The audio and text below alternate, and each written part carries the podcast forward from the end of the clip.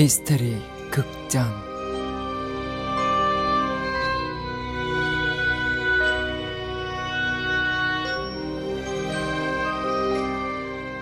열 살의 연쇄 살인마 메리벨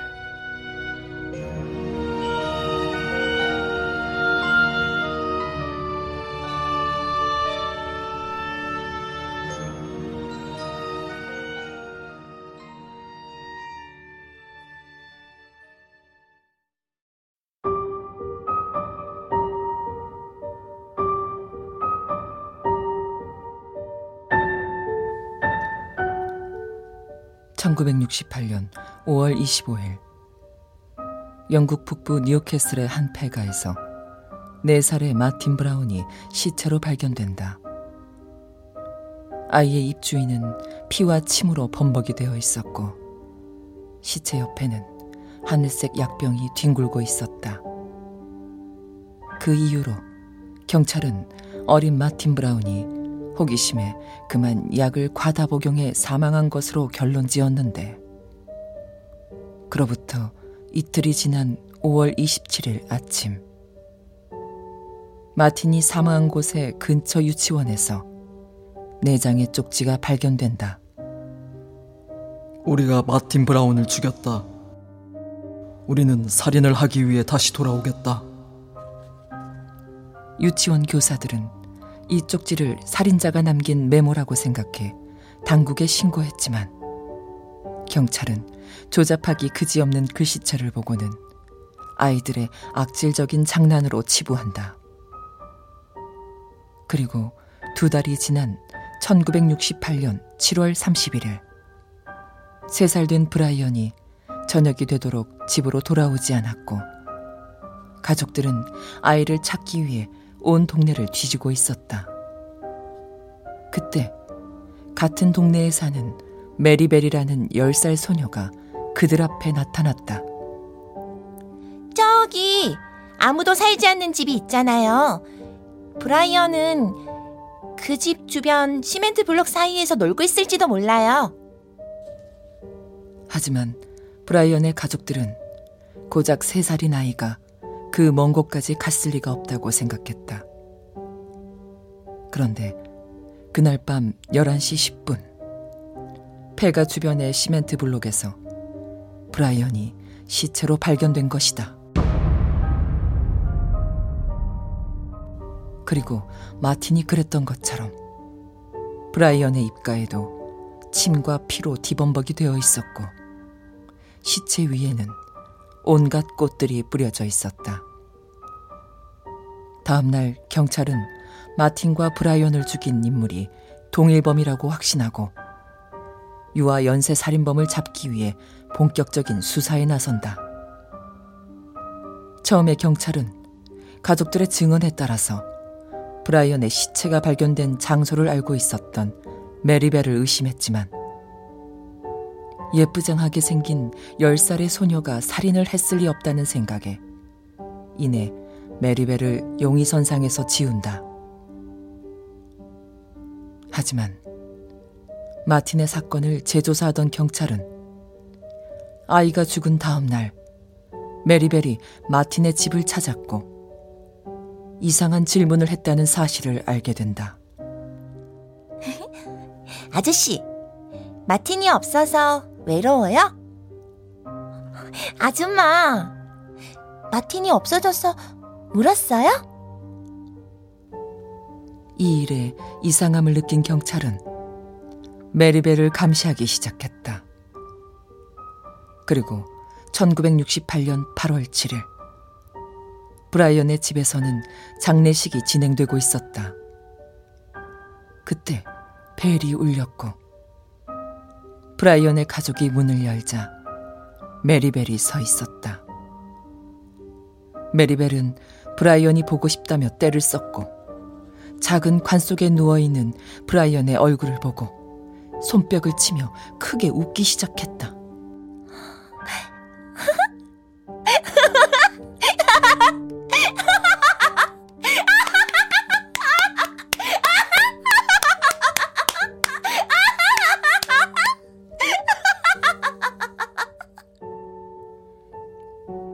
이 모습을 본 경찰은 메리벨을 빨리 체포하지 않으면 소녀가 또 다른 아이를 죽일 것만 같은 공포심을 느꼈고 그 즉시 영장을 발부받아 8월 7일 오후 4시 30분에 메리벨을 긴급 체포했다. 하지만 메리벨은 마틴과 브라이언을 죽이지 않았으며 자신의 한 살 언니인 노마벨이 그들을 죽였다고 진술했다. 그러나 노마벨을 체포해 신문한 결과 메리벨이 마틴과 브라이언에게 약을 강제로 먹이고 목을 졸라 살해했으며 절대로 이 사실을 다른 사람들에게 말하지 못하도록 협박했다는 것이 밝혀졌다. 1968년 영국을 비롯한 전 세계를 충격에 빠뜨렸던 10살짜리 소녀 메리벨. 그녀는 도대체 왜 이런 끔찍한 짓을 한 것일까?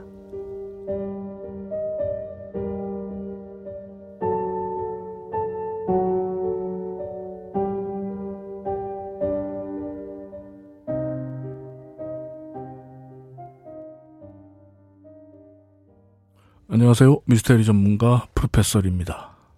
안녕하세요. 마담 섀도우입니다. 이 이후에 메리벨은 어떻게 됐나요? 메리벨은 이 이후에 경찰에 체포된 이후에 재판을 받고 유죄 선고를 받고 1980년까지 런, 어, 영국의 교도소에서 수감되어 있었습니다. 소년원이 아닌 교도소에 네, 일단은 재판 과정에서 여러 가지 논란들이 많았었는데요. 어, 일단 메리벨을 그 취조했던 경찰들 그리고 메리벨의 정신 상태를 의심했던 의사, 간호사들 네. 어, 모두가 메리벨의 정신적인 문제가 있다 라고 음. 판정을 내렸어요. 특히나 의사와 간호사들이 메리벨을 심각하게 바라봤던 부분은 네. 아이가 아무런 감정을 느끼지 못하는 것 같다. 심지어 아이들을 죽였다는 사실에 대한 죄책감도 가지지 않는다. 일종의 사이코패스 증상을 아, 보이고 네. 있다. 이 메리벨은 정상적인 가정 환경에서 자랐는데도 정상적인 가정 환경이라고 하기 어려워요. 엄마가 매춘부고 아버지는 실제 자신의 아버지인지 알 수 없는 뭐 일종의 기둥서방 같은 네. 그러니까 가정적으로도 가정에서도 많은 학대를 당했고 정상적인 가정이 아닌 굉장히 불우한 어려운 환경에서 커왔던 애죠.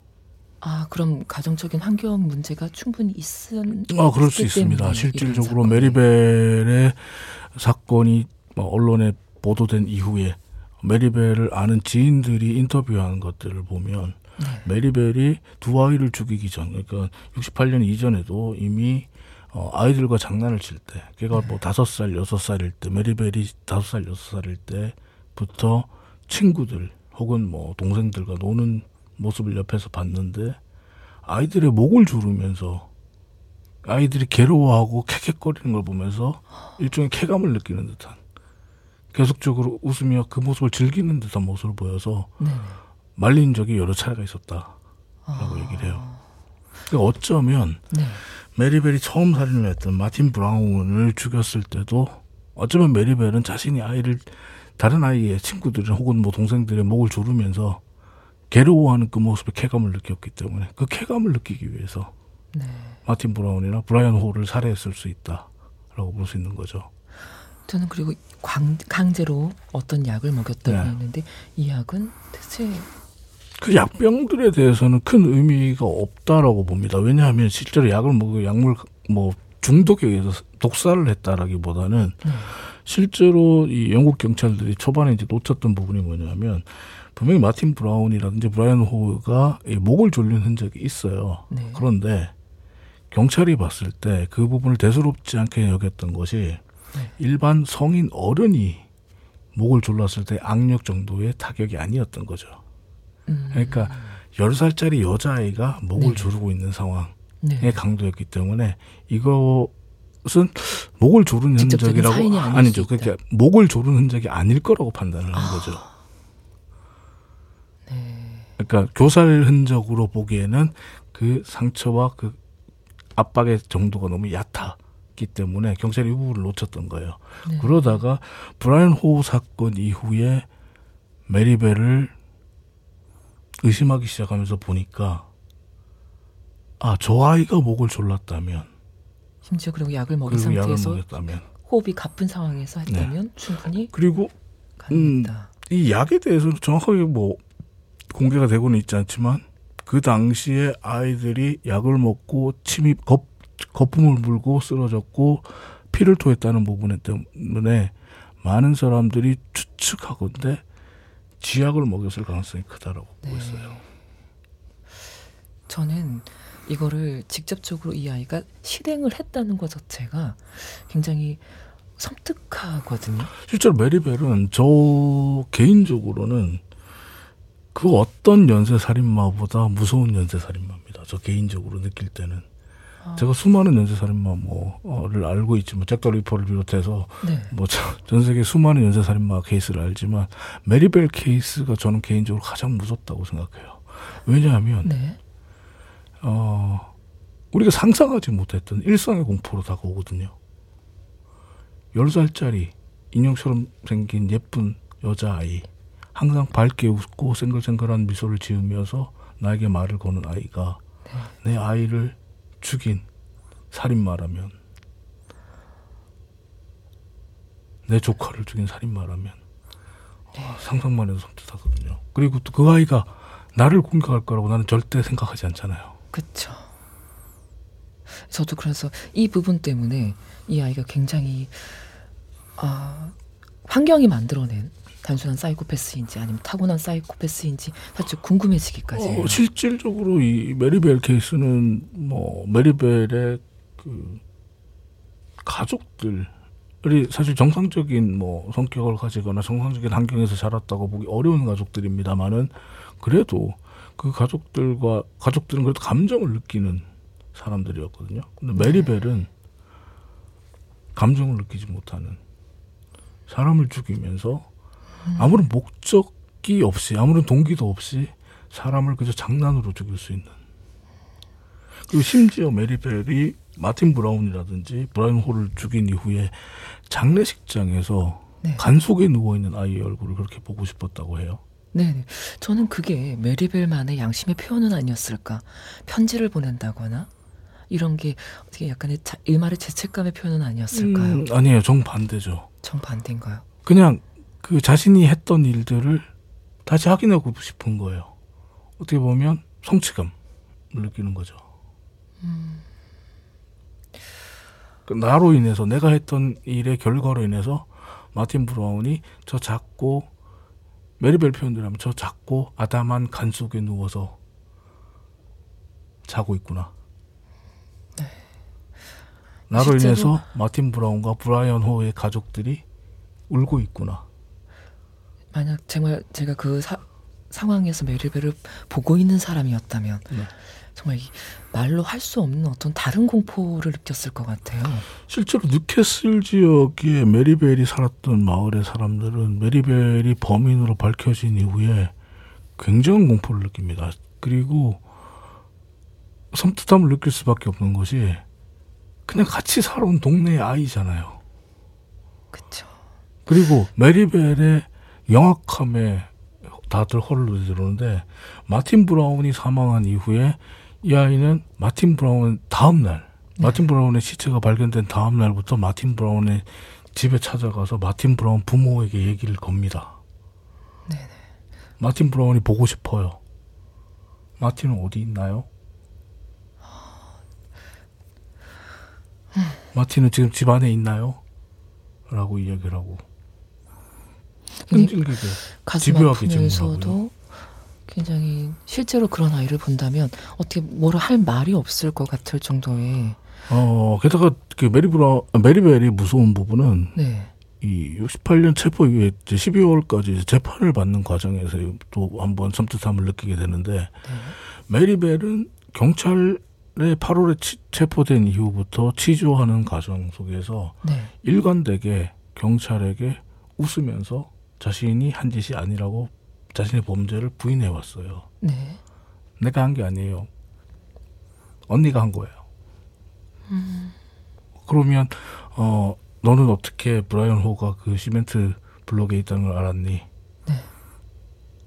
글쎄 거기 있었을 것 같았어요. 그러면서 늘 오히려 너무 밝고 쾌활하게 대답을 해서 그러니까 물론 밝고 쾌활했기 때문에 더 섬뜩합니다만 그 경찰들 앞에서 그렇게 어설픈 대답을 했다는 것 자체가 그 아- 메리벨은 분명히 아이임을 보여주는 장면인데 그런데요. 그렇게 8월부터 12월 그 법정으로 넘어가기 전까지 메리벨이 경찰들의 치조 과정에서 웃으면서 항상 밝게 대답을 했던 그 메리벨이 네, 12월부터 시작된 재판에서는 네. 웃음기가 싹 사라진 얼굴로 나타납니다. 그리고 항상 고개를 숙이고 있습니다. 네. 그래서 네. 이건 담당 간호사의 증언인데요. 간호사가 태도가 너무 돌변했으니까 네. 왜 그러냐? 어디가 몸이 좋지 않느냐라고 물었을 때 메리벨의 대답이 이랬습니다. 언니, 여기서는 최대한 불쌍한 척을 해야 동정표를 얻을 수 있는 거예요. 어. 경찰에게 대답할 때와는 전혀 다른 상황이에요. 그런데 메리벨이 처음에 이 작전이 잘 먹혀 들어갑니다. 아 먹혀 들어갔어요 심지어. 재판관과 배심원들이 할 때, 심, 그들도 상상을 못 하는 거죠. 10살짜리 여자아이가, 그리고 저렇게 예쁘게 생기는, 아, 연약해 보이는 소녀가 잘못된 부분이 있을 것이다라는 일망의 힘, 희망을 두 명의 애를 죽이지 않았을 거다라고 생각을 음, 합니다. 네네. 그런데 메리벨이 결정적으로 하나의 실수를 합니다. 재판 과정에서 메리벨을 향해서 어, 방청석에 아마 희생자의 뭐 친척이거나 혹은 음, 관계자라고 본 추정이 됐는데 한 여성이 중년 여성이 메리벨에게 어떻게 보면 입에 담기 어려운 쌍욕을 합니다. 네. 욕을 하고 비난을 합니다. 그리고 막그 그녀를 향해 손가락질 할 때 메리벨이 재판장에게 말을 합니다. 재판관님, 저 여성을 법정에서 쫓아내 주세요. 아. 도저히 집중을 할 수가 없습니다. 아, 그때 재판관이 깜짝 놀라죠. 판사가 깜짝 놀라는 게 네. 10살짜리가 자신보다 최소한 30에서 40살 이상이 많은 여성에게 네. 굉장히 공격적인 태도를 보인다는 거죠. 이 아이는 굉장히 공격적인 성향을 갖고 있다라는 걸 음, 재판에 참여한 사람들이 다 알게 되는 거죠. 그러면 어떤 그런 어, 굉장히 덤벼들건 하는 게 아니라 오히려 재판관에게 이성적인 이성적으로 적으로? 요청을 하죠. 아, 네. 그리고 이 아이가 보인 그 행동에서 어쩌면 경찰의 보고가 다 사실일 수 있겠다. 음, 그 경찰과 정신과 의사의 진료 기록은 이 아이가 감정이 없고 어떤 일을 저질지 모르는 아이다. 음, 네. 그런 거였으니까요. 그럼 메리벨은 그러면 그 후 출소를 하게 되나요? 네, 출소를 합니다. 1980년에 출소를 해서 지금도 살아 있을 거예요. 어디에 사는지는 정확히 알 수 없지만 지금 살아 있습니다. 뭐 외손자 외손녀까지 있다고 하니까 네? 아 출소 후에 4년 뒤에 이제 1984년에 딸을 출산을 해요. 결혼을 하- 해서 결혼을 했는지 아니면 그냥 그 남자를 만나서 어 아, 네. 그냥 뭐 딸을 출산을 한 건지 근데 결혼을 했는지는 정확히 여부를 모릅니다만 딸을 출산해서 네. 딸과 함께 살았다는 기록은 있어요. 그리고 메리벨이 출소한 이후에 이제 영국 타블로이드지라든지 유럽의 타블로이드지들 모든 언론들이 네. 메리벨에 관심을 가지죠. 네.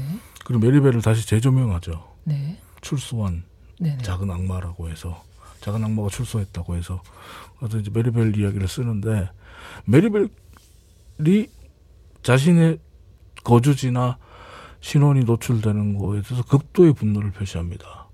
그리고 메리벨이 영국 법원에 자신과 자신의 딸에 대한 신원 보호를 요청합니다. 그러니까 무슨 말이냐면 메리벨의 딸은 네. 엄마가 10살 때 연쇄살인을 저지른 연쇄살인마고 영국을 놀라게 하고 전 세계를 놀라게 했던 연쇄살인마라는 사실을 모른다. 그리고 딸에게는 이 사실이 알려져서는 되지 않는다. 지금 고의정 사건에서 고의정이 주장하는 것과 비슷한 맥락이 있죠. 아들에게 자신이 어떤 사람인지를 알리고 싶지 않아서 얼굴 공개할 수 없다. 신원을 공개하지 말아달라라고 하는 부분이죠. 근데 영국 법원은 메리벨의 신원보호 요청을 받아들입니다. 그래서 소년 범죄와 범죄자의 신원보호 프로그램에 메리벨은 굉장히 중대한 그 역사적 흔적과 케이스로 그 많은 사람들이 스터디를 하는 부분이 있어요. 어쨌든 그러면 메리벨은 출소 이후에는 평범한 삶을 살았던 거네요. 어, 평범한 삶을 살았다라고 추정을 하고 있습니다. 추정을 하고 있고 그리고 메리벨이 어, 두 번 자신이 그왜 살인을 했는지 뭐 자신이 어떻게 살았는지에 대한 자서전 같은 걸 두 번이나 출판하기도 해요. 자서전을요. 물론 언론들, 뭐 타블로이드지들이 네. 어, 메리벨에게 돈을 주고 그냥 출판을 한 것들이지만 책을 냈었어요. 근데 물론 영국 사회에서 엄청난 비난을 받게 되죠. 그 부분에 대해서 아, 네. 이런 책을 출판하는 게 맞느냐라는 비난이 쏟아지죠. 근데 메리벨이 어찌됐든 간에 출소한 이후에 80년 출소한 이후에는 더 이상 살인 살인과 사람을 해치는 것에 대해서 흥미가 없어졌다고 이야기했다 그래요. 실제 교도소에서 보- 있는 동안에 뭐 사람의 목을 조르거나 죽이는 거에 대해서 흥미가 없어졌다. 그러니까 더 이상 재미가 없어진 거죠. 재미있는 일이 아닌 거죠. 그러니까 메리벨의 가장 무서운 점은 재미로 사람을 죽였고 어릴 때 네. 그리고 재미가 없어지자 사람을 죽이는 일이 재미가 없어지자 그냥 그만뒀다는 거예요. 저는 지금 이렇게 막상 자서전이 나왔다고 하니까 물론 그런 자서전을 냈다는 것에 대해서는 약간 비난의 마음도 있지만 또 한편으로 굉장히 읽고 싶은 호기심이 아, 생기네요, 네. 진짜로. 아, 지금까지도 아무 일 없이 잘 살았다는 것에 약간의 안도를 하면서 혹시 제가 이게 지금 최연소 살인마는 아닌 걸로 저는 추측을 하고 있습니다만 소년범들은 많죠. 소년 살인범들은 많죠. 근데 이제 메리벨처럼 그 처음부터 죽일 의도를 가지고 연쇄 사진을 저지른, 저지른 케이스는 굉장히 드물죠. 아 그러니까 우발적인 살인 혹은 뭐 우발적인 고의 여부를 이제 입증할 수가 없는 그런 네네. 뭐 소년범들은 존재를 합니다. 우리나라에도 소년범죄가 있잖아요. 10살 이하로도 있나요? 뭐 소년범들이 있으니까. 네. 근데 이제 뭐 사고에 의해서 그렇게 됐다고 할 수 있고 네. 뭐 소년범의 존재 여부는 있습니다만 살인 의도를 가진 그 소녀인 메리벨은 경우는 네 이제 독특한 케이스예요. 메리벨과 같은 케이스는 없다고 봐도 좋을 정도로. 네. 그러니까 10살이라고 보기에는 너무나도 영악한 아이였고 음, 그리고 정말 문자 그대로 사이코패스의 전형을 네. 보여준 아이였기 때문에 이런 가슴 아픈 그 다음에 희대의 연쇄살인마는 다시는 없었으면 하는 마음에서 네. 어, 저희 화요 미- 미스터리 극장 앞으로 달아주신 댓글들 소개해드리겠습니다. 아, 행킴님께서 흐 너무 재미나서 그런지 듣는 순간 끝나는 것 같은 시간 도둑 화미 다음 주 화요일까지 또 눈 빠지게 기다릴 일만 남았네요. 아 저희 업데이트를 조금 자주 해보려고 노력하고 있습니다. 위령열차 편 너무 재미나게 들었습니다. 언제나 재미난 방송 만들어주셔서 감사합니다. 화미는 꿀잼 보장, 화미 파이팅 이라고 적어주셨습니다. 감사합니다. 저희 힘내서 열심히 하도록 하겠습니다. 어, 이분 거는 아 힘내서 열심히 연쇄 살인범 이야기해야 되나요? 아, 이 힘을 낼 주제 같진 않은데 어쨌든 네. 네네.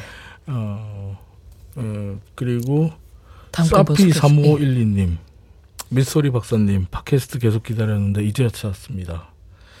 지라시에서 써니 언니가 남성우님과 팟캐 하신다는 이야기 듣고 바로 찾아왔는데 두 분 성함이 보이지 않아서 찾기 힘들었습니다.